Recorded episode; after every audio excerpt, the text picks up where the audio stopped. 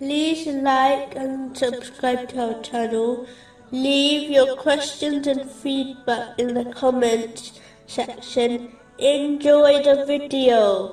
Continuing from the last podcast, which was discussing chapter 9, verse 34. Indeed, many of the scholars and the monks devour the wealth of people unjustly and avert them from the way of Allah. In addition, this verse includes those who misinterpret Islamic teachings in order to please others or their own desires so that they can obtain worldly things. This can affect non scholars and must be avoided at all costs. A Muslim should only interpret the teachings of Islam according to the truth, even if it displeases themselves or others. In a narration found in Jami R. Tirmizi, number 2674, the Holy Prophet Muhammad, peace and blessings be upon him, advised that the one who guides others to something good will receive the same reward as those who act on their advice, and those who guide others to sins will be held accountable as if they committed the sins.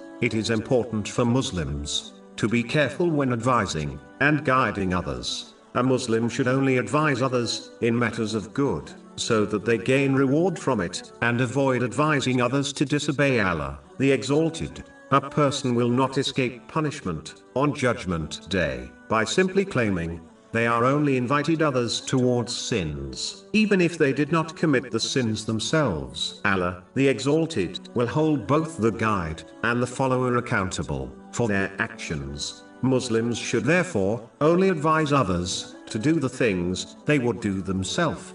If they would dislike the action to be recorded in their book of deeds, they should not advise others to perform the action. Because of this Islamic principle, Muslims should ensure they gain the adequate knowledge before advising others, as they can easily multiply their own sins if they incorrectly advise others. In addition, this principle is an extremely easy way for Muslims to gain reward for actions they cannot perform due to a lack of means, such as wealth. For example, a person who is not financially able to donate charity can encourage others to do so, and this will result in them gaining reward as if they donated charity. This teaching leaves Muslims with no excuse for not performing all types of righteous deeds, irrespective of the means they possess.